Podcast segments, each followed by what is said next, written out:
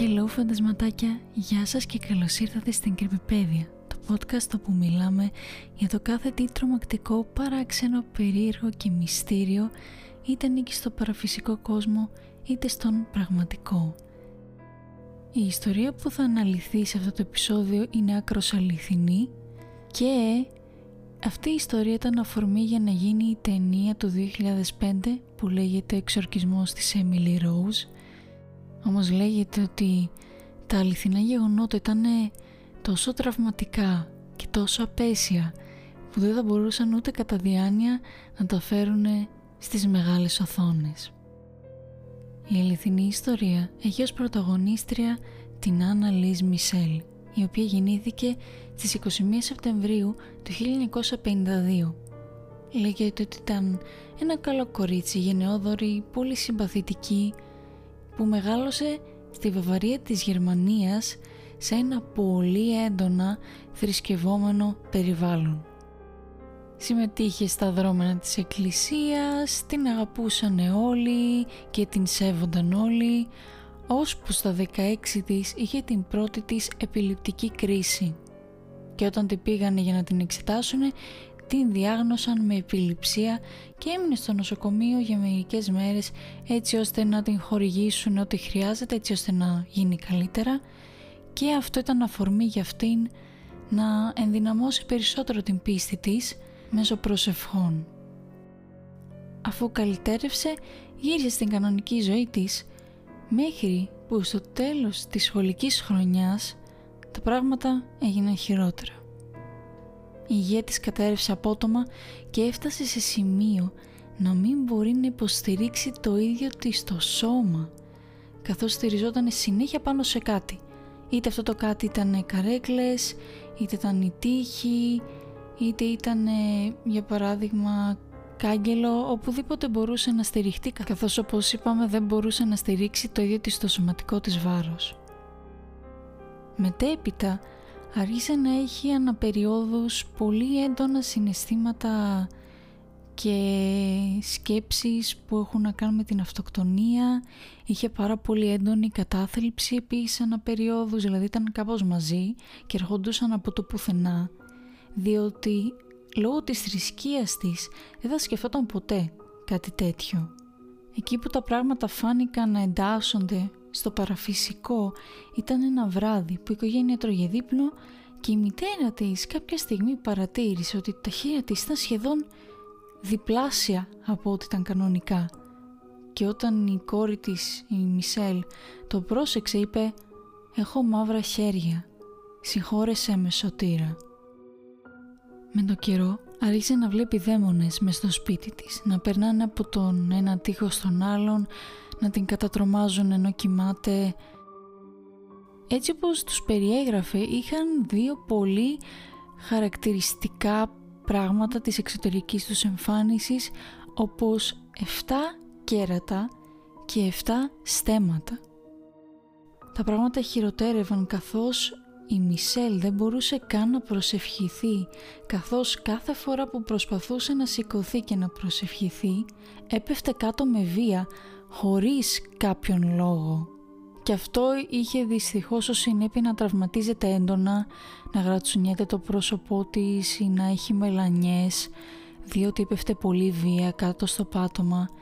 Κάποια στιγμή προσπάθησε να βάλει μαξιλάρι ας πούμε κάτω στο πάτωμα με την ελπίδα ότι αν έπεφτε να προσγειωνόταν κάπου πιο ασφαλής και να μην πάθαινε κάποια έντονη ζημιά, αλλά όλος περιέργος κάθε φορά που έπεφτε πάντα έπεφτε σε σημείο που δεν υπήρχαν μαξιλάρια και έτσι δεν είχε σημασία ότι και να έκανε πάλι θα είχε πληγές στο πρόσωπό της και στο σώμα της.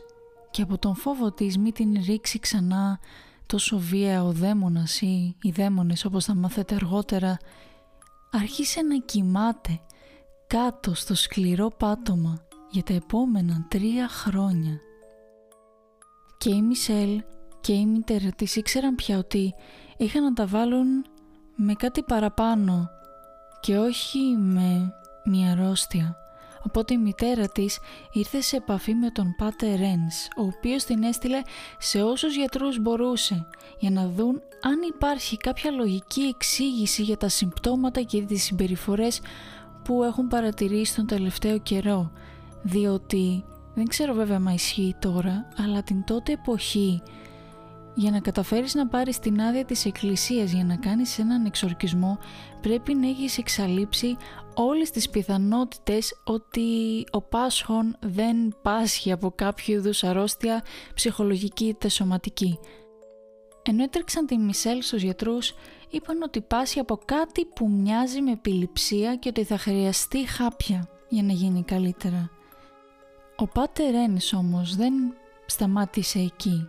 Αποφάσισε να κάνει μια δοκιμή εξορκισμού ή αλλιώς ένα τεστ, όπου στην ουσία μέσω των σκέψεων του προσπάθησε να επικοινωνήσει με τους δαίμονες σε περίπτωση που όντως υπήρχαν, και είπε «Στο όνομα του Ιησού Χριστού άφησε την κοπέλα να φύγει».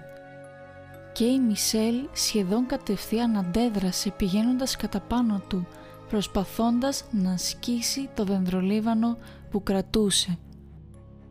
Όπως καταλαβαίνετε, αυτό δεν θα μπορούσε να γίνει εφόσον ο Πάτερ Έννης δεν το είπε φωναχτά. Ήταν κάτι που, να το πούμε, έγινε μέσω των σκέψεών του, μέσω του πνεύματός του, αλλά όχι μέσω των λέξεών του και της φωνής του. Οπότε το γεγονός ότι η Μισελ κατευθείαν μόλις το σκέφτηκε αυτό, κατευθύνθηκε κατά πάνω του για να διαλύσει το δεντρολίβανο που κρατούσε, ήταν αρκετά έως πολύ ύποπτο. Αργότερα ο Πάτερ Άλτ μπήκε και αυτό στο σκηνικό και έτσι ο Πάτερ Έννης με τον Πάτερ Άλτ κατάφεραν να πάρουν έγκριση από την εκκλησία για να κάνουν τον εξορκισμό. Όλη αυτή η διαδικασία, παιδιά, κράτησε έναν ολόκληρο χρόνο και σε αυτό τον ένα χρόνο έγιναν εξήντα επτά εξορκισμοί. Στην πρώτη απόπειρα, οι δαίμονες άρχισαν να μιλούν μέσω της Μισελ χωρίς να χρειαστεί να τους προκαλέσουν καν. Δηλαδή δεν χρειάστηκε καν να διατάξουν ή να ρωτήσουν κάτι έτσι ώστε να δώσουν την αφορμή για να μιλήσουν. Όσοι ακούτε αυτή τη στιγμή, να ξέρετε ότι θα παιχτεί ένα κλιπάκι. Ναι, όλη αυτή η διαδικασία των εξήντα επτά εξορκισμών ή τουλάχιστον κάποια κομμάτια από αυτόν υπάρχουν έξω στο διαδίκτυο, διότι έχουν ηχογραφηθεί. Οπότε θα παιχτεί ένα κλιπάκι δέκα με δεκαπέντε δευτερολέπτων, οπότε όσοι δεν αντέχετε να το ακούσετε μπορείτε να σκιπάρετε. Το κλιπάκι θα παίξει σε τρία, δύο, ένα. Und weil du Hass ist, da gibt's keine Ruhe. Nein, ich hab dein Maul geschlagen.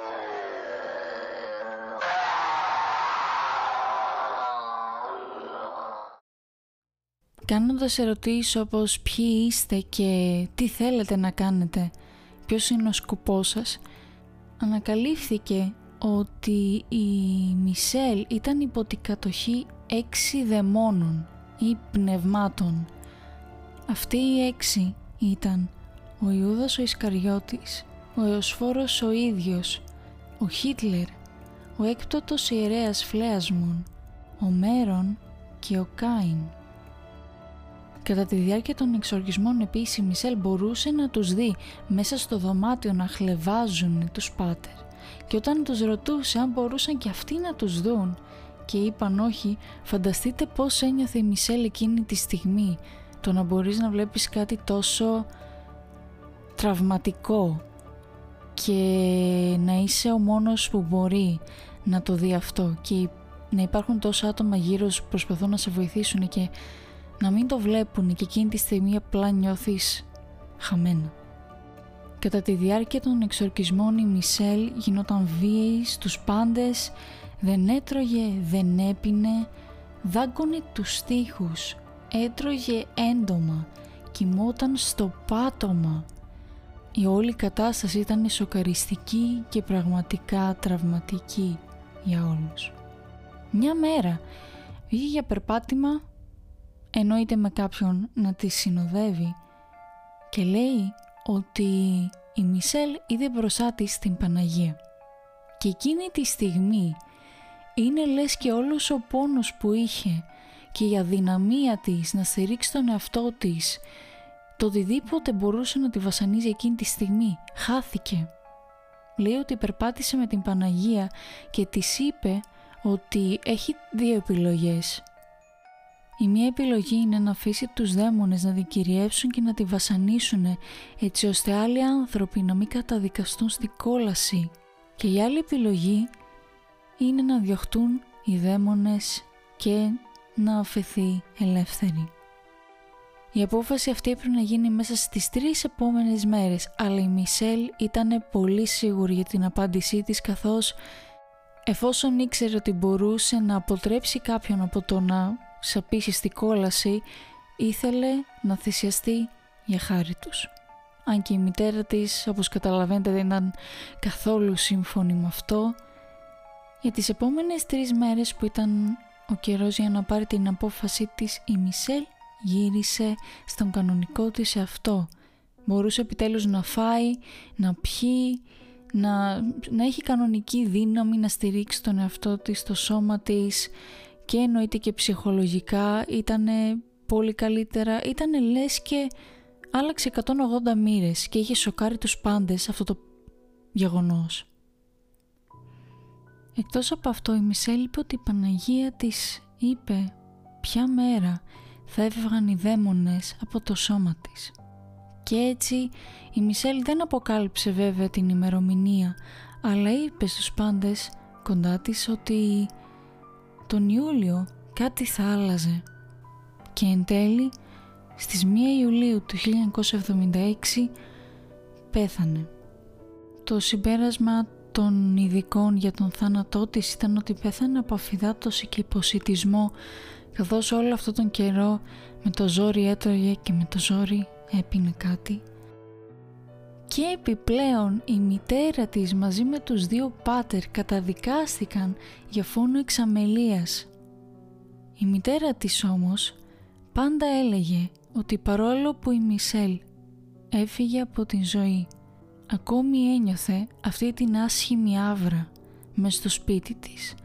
Μπορεί να μην ήταν τόσο δυνατή και έντονη όπως ήταν τότε με την κόρη της, την Μισελ, αλλά ήξερε ότι ήταν ακόμη εκεί.